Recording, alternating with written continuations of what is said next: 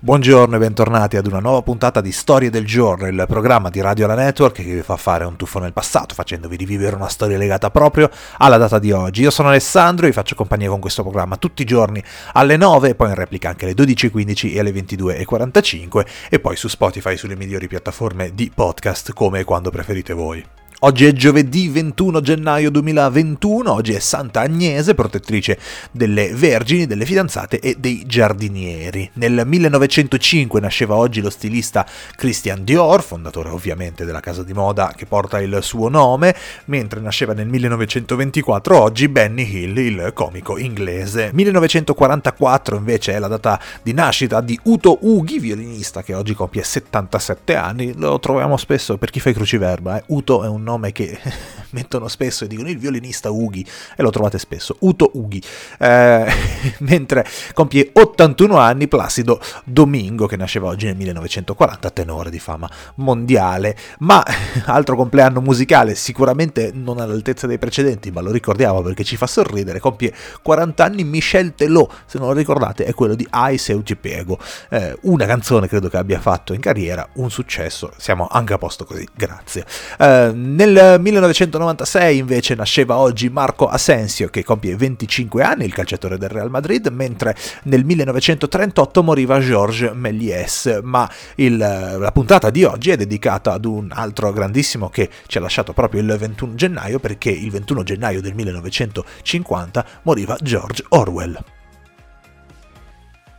George Orwell è stato senza dubbio uno scrittore unico, straordinario, rivoluzionario. Ancora oggi, ormai parecchio tempo dopo la sua morte, si parla di lui come di un visionario. Certo, molta gente lo cita oggi senza averlo capito, eh, pensando che aver letto la trama di 1984 su internet sia sufficiente. Non è così, però su questo meglio non, non addentrarci. Prima di arrivare però a parlare appunto dei suoi due romanzi più famosi, 1984 e La fattoria degli animali, è giusto raccontare come Orwell in realtà abbia vissuto una vita intensa, ricca di esperienze che lui ha tradotto poi sulla carta. Tutto quello che ha vissuto si può ritrovare in un certo senso nelle parole che ha scritto, nei romanzi, ma anche eh, nei suoi saggi. I suoi saggi sono straordinari, eh, la sua è una produzione impregnata di politica evidentemente, ma questo in realtà non lo rende pesante. Uno potrebbe spaventarsi all'idea di leggere dei saggi politici, non è così così con George Orwell. Mi viene in mente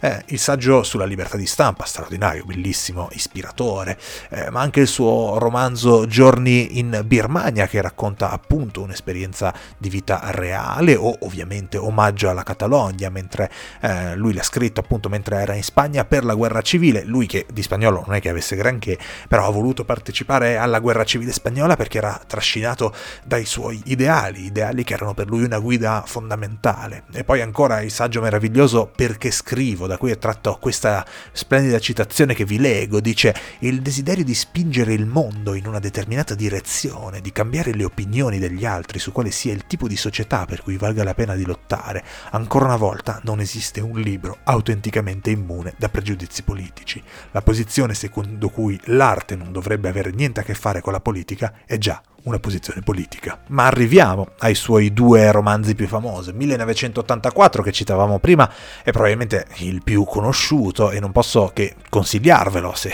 insomma in questo podcast facciamo anche consigli di lettura, eh, ve lo consiglio. È stato scritto nel 1948, da lì il nome 84-48, eh, potete capire il giochino che è, stato, che è stato fatto, ambientato quindi nel futuro, quello che per lui era il futuro, è un romanzo distopico eh, in cui eh, la società è amministrata secondo i principi del Partito Socialista inglese ed è governata da un partito unico, onnipotente, che ha a capo il Grande Fratello, un personaggio che nessuno in realtà ha mai visto di persona, anche se appare nei manifesti che sono affissi dappertutto, e che tiene costantemente sotto controllo la vita di tutti i cittadini. Il romanzo racconta la storia in particolare di Winston Smith, un uomo eh, comune, un uomo qualsiasi, che però in realtà non sopporta segretamente quella situazione. L'altro romanzo che ovviamente vi consiglio è La fattoria degli animali, che di fatto in realtà è una grande, una gigantesca allegoria.